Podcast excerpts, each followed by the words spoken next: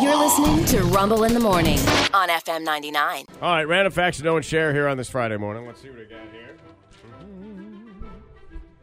Um, all right, well, we'll start with football. The Gatorade shower. Do you know where it began? Yes. You do. I do for Right. 100%. Bill Parcells, New York Giants. I think it was Harry Carson. Yep. Yep.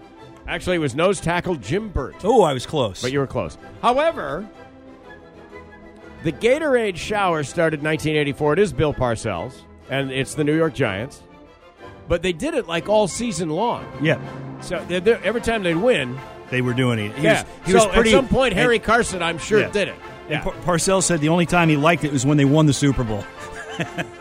Then you got to own it, right? Yeah. Yep.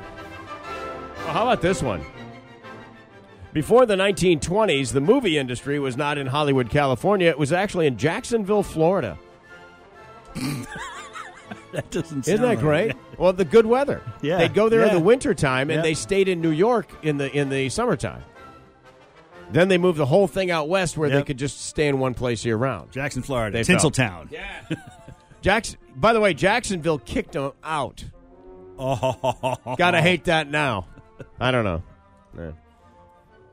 Uh, New Zealand is named after a province in the Netherlands called Zealand. Ah. Yeah. So then you have New Zealand. It's like we have New York. There's a York and there's a New York. Yeah. A Dutch explorer was the first person to spot New Zealand, by the way, 1642. So they have their own Columbus. Comes with his own set of problems because it turns out they had their own indigenous people, the Maori. Ugh. Eh. Eh, come on. Come on. Whew. Uh, the first animated movie ever released in England was called Animal Farm. The year was 1954, and it was funded in part by the CIA. That's that's funny. They were uh, Jeez. the CIA was pushing out anti-communist propaganda. We all know how that worked. Pretty good. yeah. You're a communist. No, you're a communist. And then finally, this Mark Hamill. Mark Hamill